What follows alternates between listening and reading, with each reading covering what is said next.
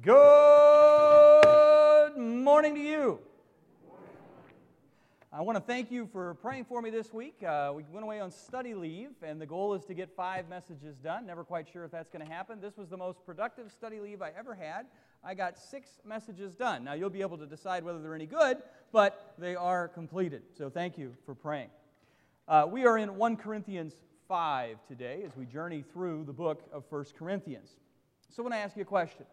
When you hear the word church discipline, what springs to mind?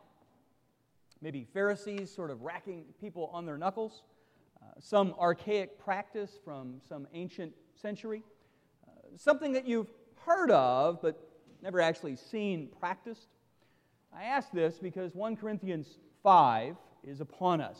And for the past four chapters in Corinthians, God's word has focused on removing the divisions that were within that congregation. But here in chapter 5, the subject shifts from divisions to church discipline. God's word moves from urging unity to purging a problem. Uh, from calling saints away from an unholy division now towards a, a call to a holy kind of division. And sadly, the Corinthian Christians always got it backwards, it seems.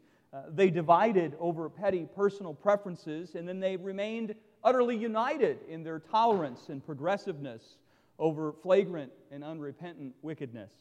And such that it even caused the pagans to be shocked at the church's conduct. And so the Holy Spirit so moves the pen of Paul to urge a purge lest the congregation become so accustomed to egregious, willful intransigence that folks who were bought with the blood of Christ might instead live like the devil. 1 Timothy 4 7 says, Discipline yourselves for the purpose of godliness. And it's a really fitting title for our text today. That was dealing with personal holiness, but we're looking at congregational holiness, but still the same is true. And so, if you would turn with me in the Word of God to 1 Corinthians 5, and if you don't have a Bible with you, you can use one of ours. In the blue Pew Bible in the rack in front of you, you should find 1 Corinthians 5 on page 1213.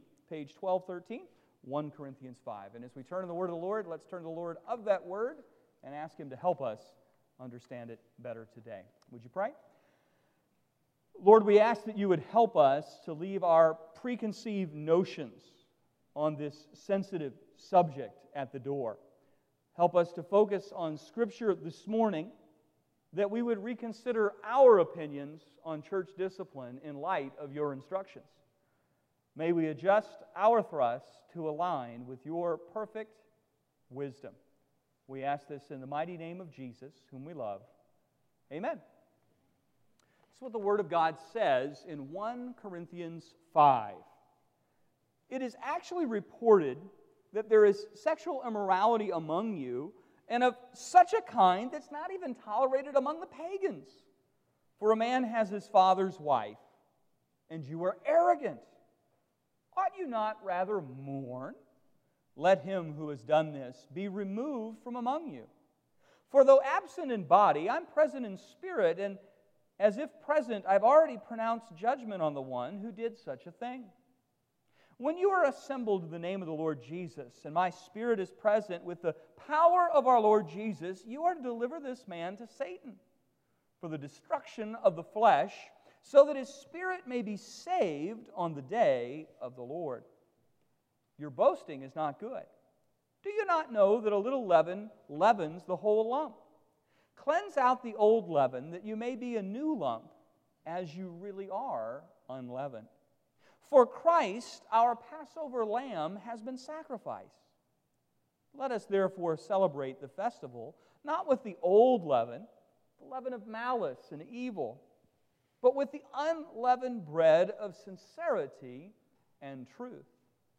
I wrote to you in my letter not to associate with sexually immoral people, not at all meaning the sexually immoral of this world, or the greedy or swindlers or idolaters since then you would need to get out of this world. But now I'm writing to you not to associate with anyone who bears the name of brother. Of brother. If he's guilty of sexual immorality or greed, or is an idolater, reviler, drunkard, or swindler, not even to eat with such a one. For what do I have to do with judging outsiders? Is it not those inside the church whom you were to judge? God judges those outside, but you purge the evil person from among you. It's hard passage, isn't it? It's not one we usually gravitate towards in our devotionals. When it comes to the subject of church discipline, uh, we find ourselves quickly besieged by questions. Questions like, hey, what's church discipline? That's a good question. Uh, why do we engage in church discipline? Who ought to undergo church discipline and when? Uh, who performs church discipline and, and how? And is church lo- uh, discipline unloving, unnecessary, unchristlike? Now, uh, we would need to do a very significant survey of a number of passages to fully answer all of those questions. But right now, God has providentially placed us in 1 Corinthians 5 as we journey through this book. And we're going to see at least eight simple principles on how they pertain to, to our disciplining ourselves as a church for the purpose of godliness. So, so, eight principles over two Sundays. We start today with some of the basic questions. And the first question has to be this Hey, what's church discipline? What's church discipline biblically? And that's point one on your outlines. If you unfold your bulletin, you'll come to a large outline, and one of the points is going to look like that. Church discipline involves removing a professing Christian from our local church fellowship for unrepentant, strident sin. And all those words matter in that definition. Church discipline involves removing a professing Christian, not a lost person, from our local church, not the universal church, the church only has authority within its local confines, uh, for unrepentant. That's a very important word. This isn't someone struggling, this isn't someone having difficulty, this isn't someone who's backslid, it's a person who's unrepentant and strident in this sin. That's the definition we're going to go with because that's what we're going to see in our passage. Listen carefully to verses 2, verses 5, verses 11, and verses 13. And you're going to see quite clearly just this. It is actually reported that there is sexual immorality among you, and of a kind that's not tolerated even among the pagans. For a man has his father's wife. This is something incestuous. And, and, you are arrogant. The church is, instead of being shocked by this and mourning and grieved by this, they're, they're arrogant that they're so progressive that they celebrate this in their church. And if everyone was as progressive as we were, they would celebrate it too. And, and you are arrogant. Ought you not rather mourn? The Holy Spirit tells this not so holy church. Let him who has done this be removed from among you. The Corinthians were clearly to remove this person from their local fellowship. But by what authority would a local church and its leadership have in taking this rather drastic measure? Well, verse 3, the Bible says, For though absent in body, I'm present in spirit, and if present, I have already pronounced judgment on the one who did such a thing. When you are assembled in the name of the Lord Jesus, this is the authority of the local church. When you're assembled in the name of the Lord Jesus, and my spirit is present, with the power of the Lord Jesus, then you are delivered this man to Satan for the destruction of the flesh, so that his spirit may be saved in the day of the Lord. So even in this removal and exclusion, the idea is to have a redemption, that he would be he would come to his senses as he's moved out from among the people of God. And the authority is based on the Lord of the church. Who is that? Jesus Christ. It's Jesus' church. Jesus gets to set the rules. And, and so that is as Christ's body, meeting in conformity to Jesus' authority over that body, the body's leadership may need at times to ask a stridently unrepentant person to leave until they're willing to repent and probably until they're to, willing to bear some fruit in keeping with repentance, because a lot of people will give lip service and go right back to torpedoing the ship, right? That's why the Bible also talks about bearing fruit in keeping with repentance. So, why would God say do this? Why, why remove the person from the local church? The idea here is this puts the unrepentant person who says, I don't care what the Bible says, I don't care what the Word of God says, I don't care what the will of God is, I want to live my life my way. It puts that unrepentant person who's, who's currently fully committed to living in the world, well, it just puts them firmly in the world. And the idea is that so the believer who's been delivered from the world would taste and feel just what the world's really like, and they would come to their senses and go, you know what? I was saved from that. I don't want to go back to that. The, the idea is redemptive, not punitive.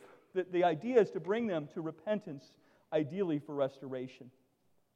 But it does have verse 5, and verse 5 is the, the painful part of the process. You are to deliver this man to who?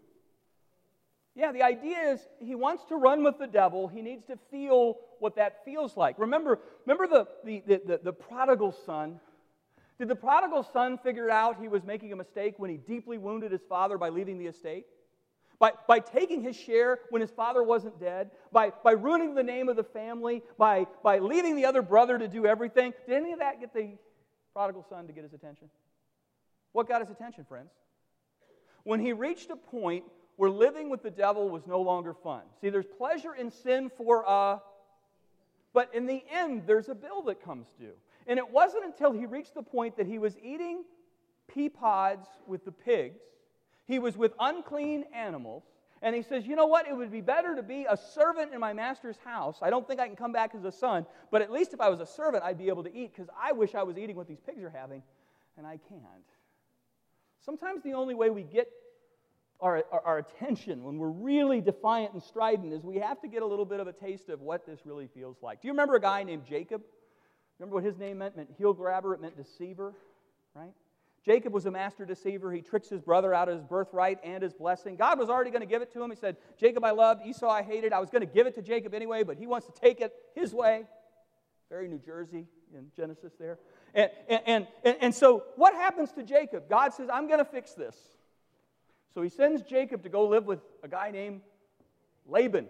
And if, and if Jacob is, has a master's degree in, in deceit and double teaming and double crossing and scheming, uh, Laban has a PhD. And, and, Laban changes his wages a hundred times and says, Have my pretty wife, and then, well, actually, you can have the sister first. And you wake up and you go, Well, that wasn't quite how I thought that day was going to work out on my wedding day. Read the story. He, he gets a master deceiver to deceive him repeatedly until he what? He repents of being this way himself. Sometimes we need a dose of our own medicine to wake us from the disease that would kill us otherwise. Please note, these people that are being purged, they're not lost people visiting our churches. Uh, these aren't seekers who are wanting to learn about Jesus. It's not what church discipline is for. Verse 11 is very clear, so the church ought to be very clear, but in our history, we've not always been so good about figuring this out. Verse 11 I'm writing you not to associate with anyone who bears the name of brother. This is a professing Christian. If he's guilty of something significant, of sexual morality or greed or idolatry or a reviler or a drunkard or a swindler, we'll talk about what those mean in a minute, not even to eat with such a one. So the idea, they weren't just removed from the church, but you were to also stop having uh, your, your, normal fellowship with them so that there's a pain, there's a price, there's an exclusion that makes them go, I, I miss the people of God, I miss the things of God, I, I miss my friends, and I need to move away from these things that are destroying me because I went back into that thing.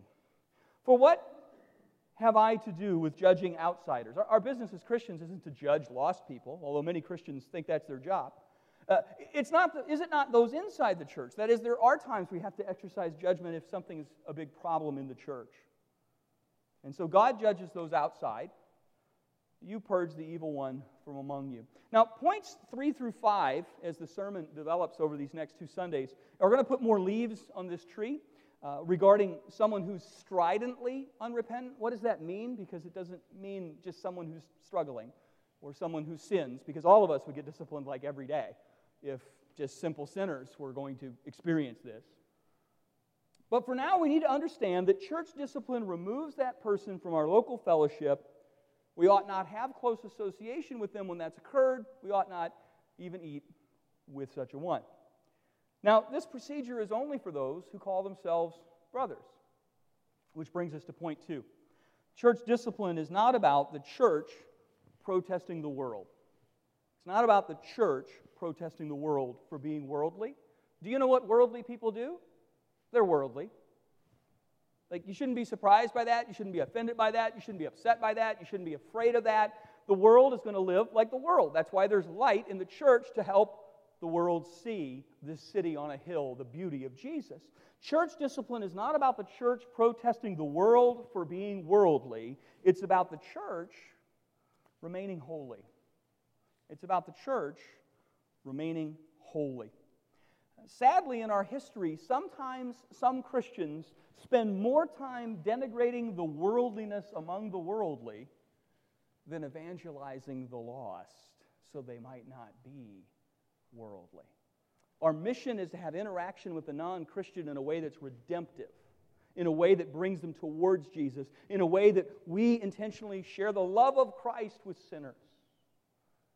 Sinners need Jesus. Did you know that? Sinners need Jesus.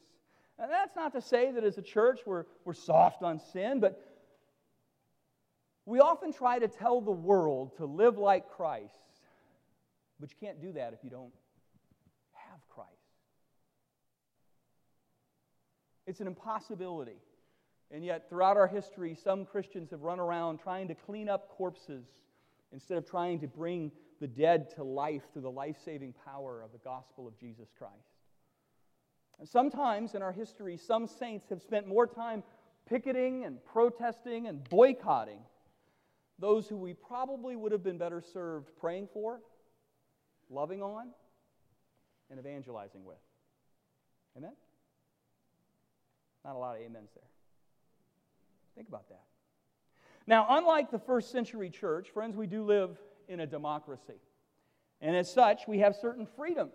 Indeed, the Bible says the church is the, the, the, pillar and foundation of the truth in this lost world. However, we need to notice what today's scripture says about this because sometimes saints get confused. Apparently, Paul had already sent the church another letter.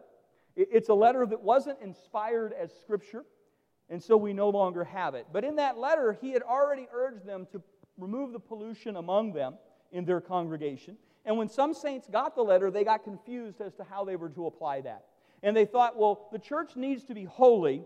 And, and, so, to be holy, we need to run away from the world and run away from sinners and keep those bad people away. We need to run away from them instead of befriend them. But you know, our Lord Jesus, you know what he was? He's a friend to sinners. But you know what was also true of Jesus? Jesus never partook of their sin. It's this really hard line of, of I can come up to anyone. Everyone needs Jesus. I can befriend anyone. It costs me nothing to extend the love of Christ. And yet, as I do that, I don't want to be become corrupted in that situation. So it's, it's a fine line, but, but we, we don't have a defensive posture against the world. We have a gospel posture. Even as we have a somewhat defensive posture against our own worldliness when we're in that mix. Is that, that making sense? This hard balance? Listen again, starting at verse 9. I wrote you in my letter, my other letter, the other letter, not to associate with sexually immoral people. Not at all meaning, not at all meaning the sexually immoral of this world, meaning not lost people. And by the way, not just sexually immoral people, he says, because, you know, real quick we can just make, let's, it's only about sex, and that's the only thing that the Bible's obsessed with. No, he says the greedy and swindlers and idolaters. Because if you had to remove yourself from those people, you'd have to leave planet Earth, right? You could never get your driver's license fixed at the DMV because you stand around like, look, idolater. look, like that's just who you're standing with, right? Okay. Verse 11. But now I'm writing to you not to associate with anyone who bears the name brother. This is a person who's a professing Christian, who's guilty of, uh, sexual immorality or greed, or is an idolater, or a reviler, a drunkard, or swindler, not even to eat with such a one. Uh, for what have I to do with judging outsiders, lost people? It's those inside the church that we're supposed to judge. In these special, rare cases, God judges those outside. But in this case, you need to deal with the situation at hand. Purge the evil one from among you. So, according to the scripture today, church discipline is not about saints protesting the world for being worldly, it's about helping the local church remain holy. When we dare to discipline someone, what will always happen is this someone will pop up and they will ask, What right do you have to do this? Who are you to judge another brother? And they'll go to places like we've already been in 1 Corinthians 4 5 in our last chapter. Therefore, do not pronounce judgment before the appointed time, before the Lord comes, who will bring to light the things now hidden in darkness, and will disclose the purposes of the heart. Then each one will receive his condemnation or commendation from God. And so, but, but you need to understand, God wrote chapter 4 and He wrote chapter 5. And so Christians ought not look at other Christians and evaluate their effectiveness of their ministry nor the reward that they shall receive from the Lord. That's God's job. Uh, rewards are always up to God, and they're always based on our faithfulness and our fruitfulness for Jesus. And since that's for Jesus, Jesus is in the best position to judge that, and so he does. Uh, only Jesus knows our heart, and only Jesus knows what eternity's fruit is born by our faithfulness to Jesus. But 1 Corinthians 5 is clear. When it comes to the unrepentant, strident sinner who professes faith in Christ, there are times, not every time, not all the time, but sometimes, saints are called to step in in that situation. And that brings us to point three today. Point three today is this Church discipline is not about purging the things that we find abhorrent. Church discipline is not about purging the things that we find abhorrent, but about dealing with the type of things that put the vibrance of our witness in grave jeopardy. I'm going to say it one more time, then I'll unpack it and we'll talk through it. Church discipline is not about purging the things that we don't like, the things that we find abhorrent, but about dealing with the type of things that put our vibrance of our witness for Jesus in grave jeopardy. You see, some churches will church discipline because you, you know, didn't wear a tie, right? Or you engaged in mixed bathing, or you watched light go through celluloid. Those are called motion pictures. You, you know, do you, do you know what I'm saying? Like, there, there's this whole history in Christianity about we have our list, and that's what we discipline. But God has a list. Doesn't include those things. It includes other things, some of which we have no problem with at all. We think that's normalized Christianity. When, when God says, really like to see that not happening. Just as churches have not always done a biblical job in evangelizing instead of protesting, so too it is true that we often discipline people over things we find abhorrent instead of focusing on the things that put the vibrance of our witness for Jesus in grave jeopardy with the community. The item that brought the discipline in our passage was really unpleasant. It was an incestuous relationship that alarmed even the pagans. So a man has taken his mother as his wife. Now, this probably means it was his stepmother, not his biological mother. Uh, you got to remember that uh, men married much uh, younger women, and so very likely this, this stepmother was closer to his age than his father's age. It's possible his father had died, it's possible his father had divorced.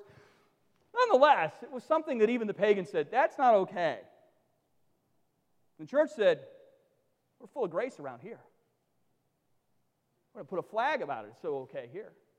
You can drive down the road and know that's okay here. God says that's not okay. Not if I'm here.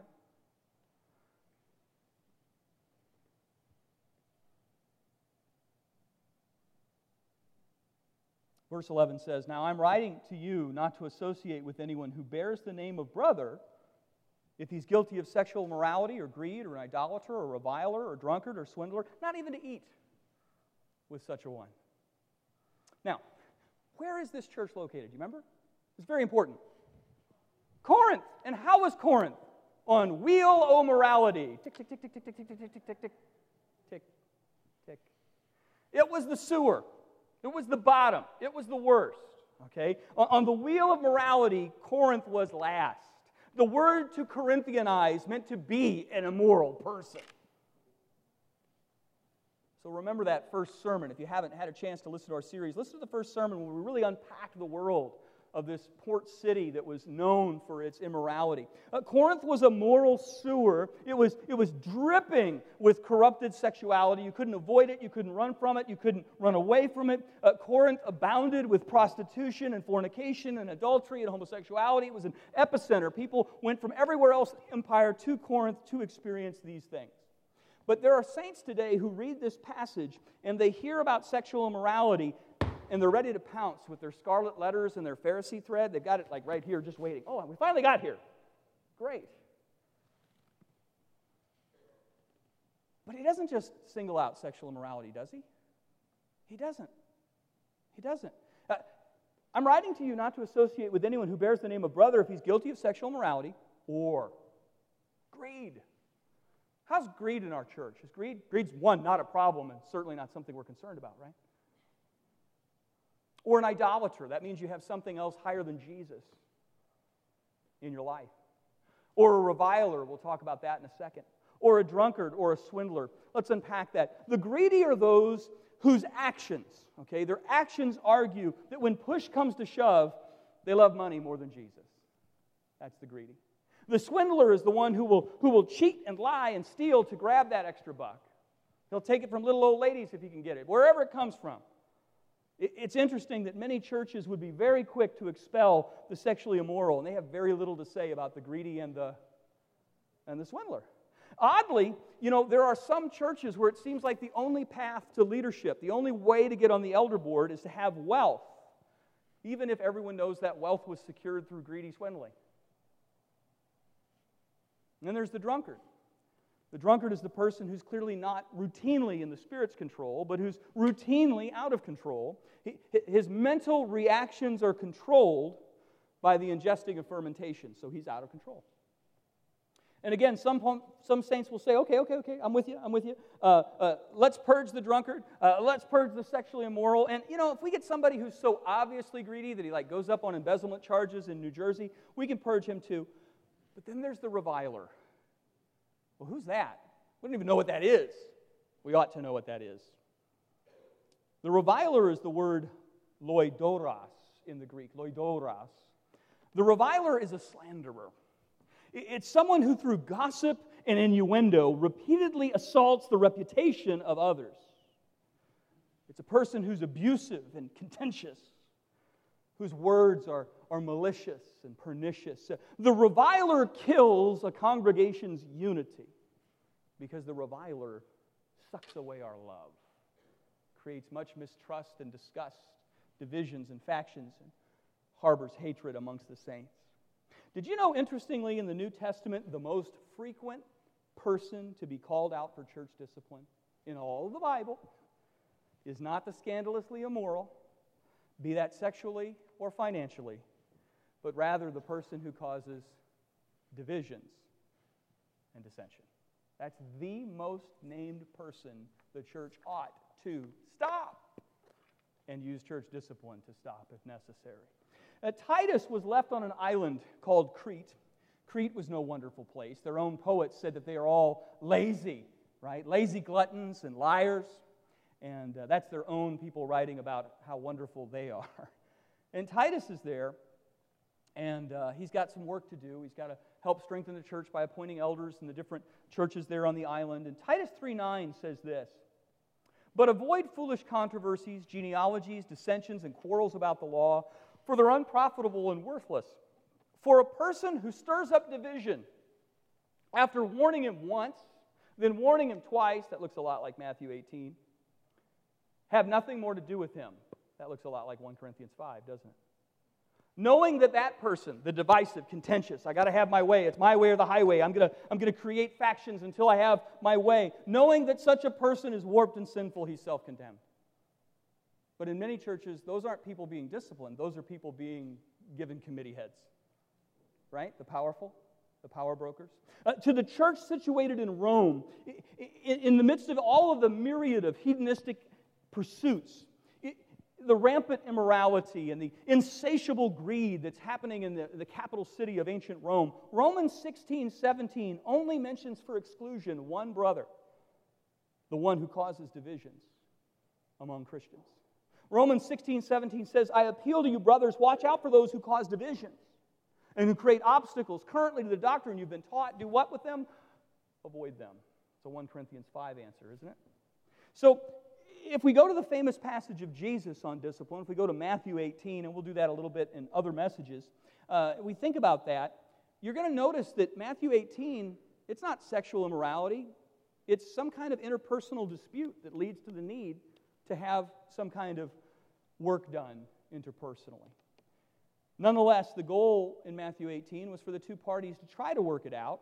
If that proves impossible, one party is unwilling to repent when they need to. Uh, you could go to other mature brothers, invite them into the situation. And those brothers may say, well, wait a minute, both of you are at fault. You both need to repent. Or they may say, look, you're not right in this, you're just full of hatred in this. Or they may say, you guys just need to forgive each other and move on. There's, the, the bringing in of the other brother isn't to be proven right, it might be proven to make sure that you are on the right track. Then it says, you know, that we're to bring in this other person, and the other person is not specifically mentioned, uh, but the idea would seem to be it would be someone spiritually mature. And so the Bible has a word for those that supposedly have maturity in the church. They call them elders. And there's an office of that. The, the office of elder is supposed to shepherd when there's problems and oversee where there's difficulty. So it would seem that these kind of issues come to the elders, and then the elders make deliberation, and if need be, they come back to the congregation. They may say it's time for exclusion. But I want you to notice that when formal church discipline is administered, in the famous Matthew 18 passage, it arose from an interpersonal dispute. It didn't arise from something sexual in nature. And friends, sometimes in some churches, do you know who the person most pushing for church discipline is? It's often the gossipy divisionist. Somebody needs to do something about that. Did you hear about this? I can't believe. And you know what I'm saying? You know who it is. You know how it is. You've been alive, right? It's very interesting that, ironically, the person most spoken of in need of disciplining in the New Testament is the one least frequently disciplined in our churches. Because we get this exactly wrong. Why is that? And I think it's because too often we forget point three. Church discipline is not about purging the things that we find abhorrent in our shibboleth list of things that you can't do in our little clique, but it's about dealing with the type of things that put our vibrance for Jesus in our witness in grave jeopardy in the community. Think about the person called in for discipline in the church in Thessalonica. Flip for just a second. Turn to 2 Thessalonians 3 and verse 6. 2 Thessalonians 3 and verse 6. It's on page 1260 of the Blue Pew Bibles. 2 Thessalonians 3 and verse 6. Page 1260. Paul says you're going to have to deal with some people.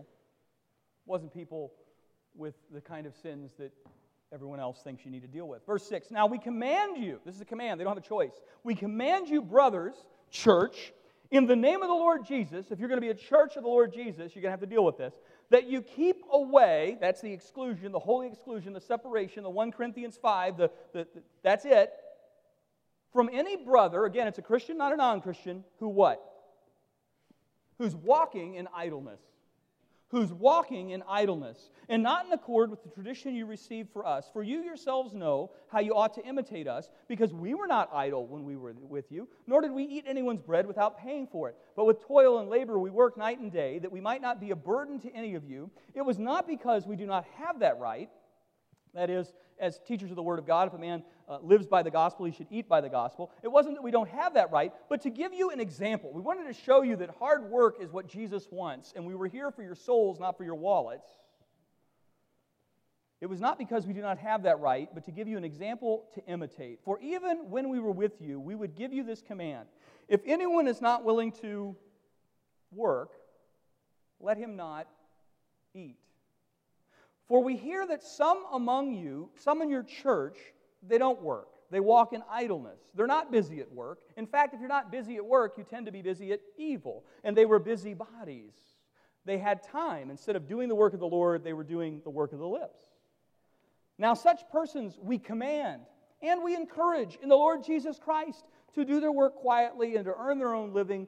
As for you, brothers, do not grow weary in doing good. If anyone does not obey what we say in this biblical letter, take note of that person and have nothing to do with them. Church discipline. Why? That they might be ashamed. Why? So they might repent and do what honors Jesus. Now, this is a neat verse, verse 15. Listen to it. Do not regard him as an enemy but warn him as a brother. You still had to exclude him. You still had to say hard things. You had to say enough is enough. That person probably doesn't want to hear it. That person's probably not going to say, I'm so glad that you're concerned for my spiritual well being. They're probably going to tell you off. But your attitude, just like our Chinese friend said to the official, I'll still love you. I'll still love you. You can wrong me. I'll still love you. Do not regard him as an enemy, but warn him as a brother. The, in the church in Thessalonica, which had folks who misunderstood the doctrine of the rapture to the point where they thought it meant that we should just sit back and wait for us all to be delivered into heaven at any minute. We should just quit our jobs and sit on our backsides. Interestingly, they didn't think that was true for every Christian, just the other Christians. They could sit on their backside and you were to give them bread.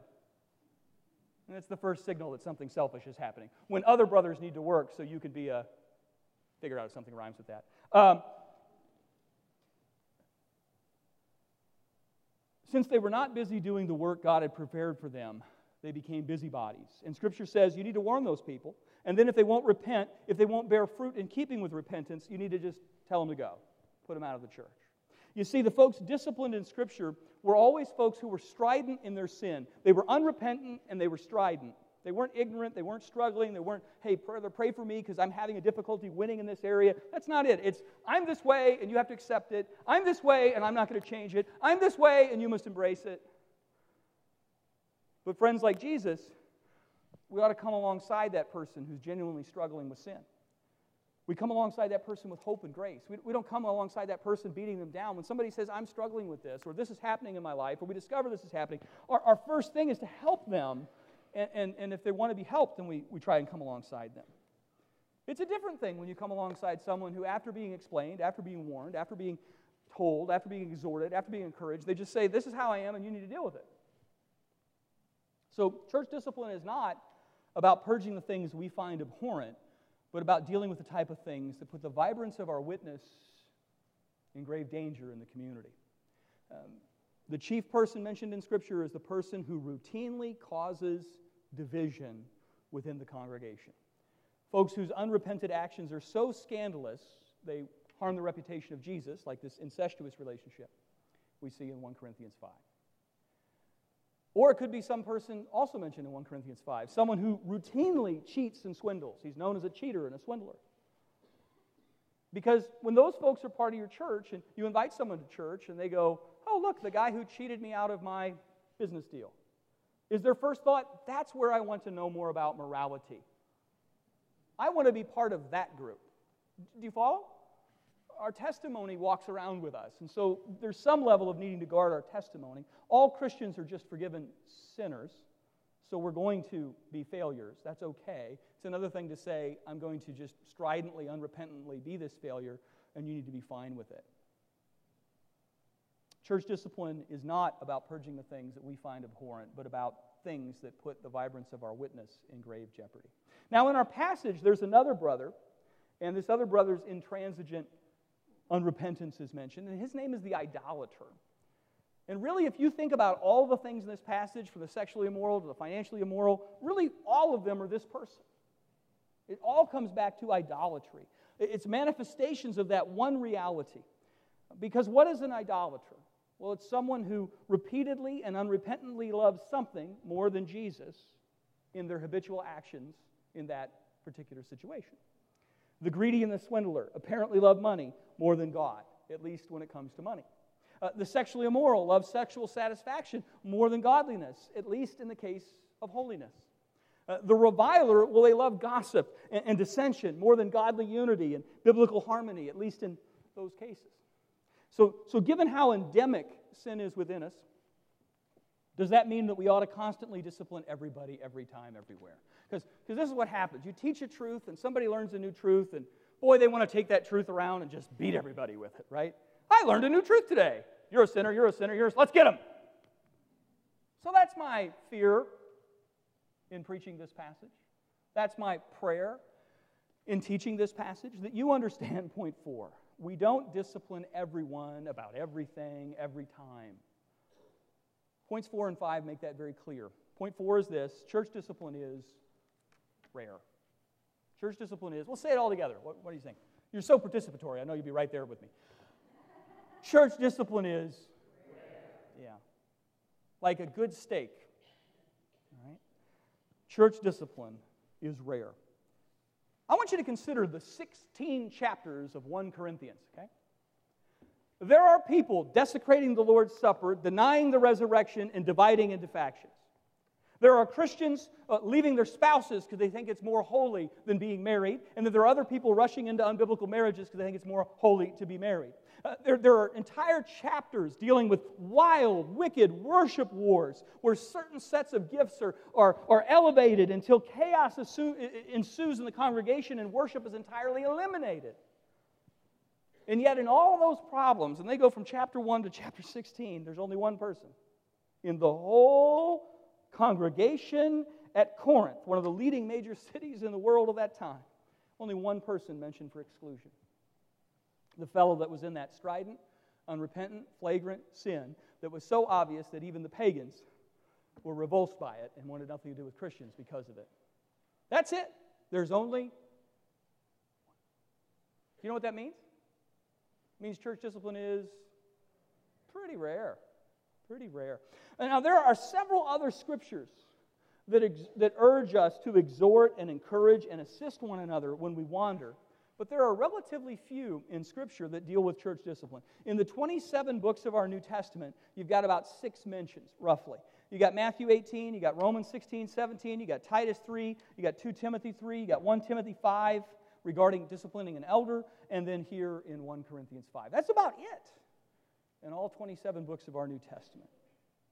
So, while we ought not utterly remove church discipline from the church manual, because it's God's church and He wrote the manual, we ought to view it always as the option of last resort. Absolute last. Like if everything else fails, that's our last option. Many, many, many other things can be done to deal with any matter rather than this. But occasionally, rarely, it comes to this. So, why is church discipline so rare? Because most saints, friends, here's the good news, okay? Because most saints will come to their senses when they're lovingly confronted and prayerfully, patiently pleaded with. When, when elders and others and friends come and say, Look, there's a problem here. We need to fix this problem. We love you. We need to fix this.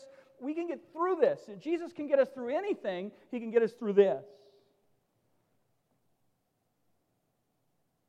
Why church discipline ought to be so rare, because we ought to be a kind of people who, when confronted lovingly, when brought with another person privately, when, when, when, when addressed uh, not mean spirited, when our words are gracious and our concerns are real and not just personal, we ought to be able to be grown ups and say, wow, I need to think about how I handle this. And so, with that in mind, let's pray about this. Eh? With every head bowed and every eye closed, let's pray. Lord Jesus, the first thing I ask today as we cover this for two Sundays is that church discipline would be something Calvary would not experience anytime soon. I pray that you might keep us from having to go all the way to this and through this, that, that you might always sober us up along the way, that we can get along and show the love of Christ and the peace of Christ and the patience of Christ. Father, may we ever endeavor to keep short accounts with one another and with you as our Savior. That we wouldn't run so far, so fast, that we become hardened to sin's deceitfulness and unwilling to be reasonable and repentant when we need to deal with things. We ask, Holy Spirit, that you might empower us to live carefully and circumspectly.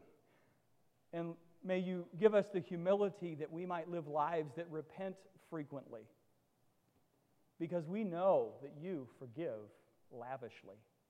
And so, as we turn to our other brother who may well have harmed us in something small, we pray, Lord, that we would be able to forgive as Christ has forgiven us. May love cover a multitude of offenses at Calvary. May your Holy Spirit graciously, faithfully, and progressively have us overflow with love, joy, peace, patience, goodness, kindness, faithfulness, gentleness, and self control. For against such things there is no law, and there's no need for law keeping or score settling. Lord, we know that Galatians 5 22 and 23 says what it says. But may we also know, may we also live, may we also see Galatians 5 24 and 25 happening here at Calvary. May it happen in our families and among those we encounter at work tomorrow. May we live what you give in Galatians 5. For those who belong to Christ Jesus have crucified the flesh with its passions and its desires. If we live by the Spirit, let us also keep in step with the Spirit. Let us not become conceited, provoking one another, envying one another. May we Galatians 6 so well that we don't have to Matthew 18 or 1 Corinthians 5. For, brothers and sisters, if anyone is caught in a transgression, may we who are spiritual restore him in a spirit of gentleness. May we keep watch over ourselves, lest we too be tempted. May we bear one another's burdens and so fulfill the law of Christ. For if anyone thinks he's something when he's nothing, he deceives himself. Amen and amen.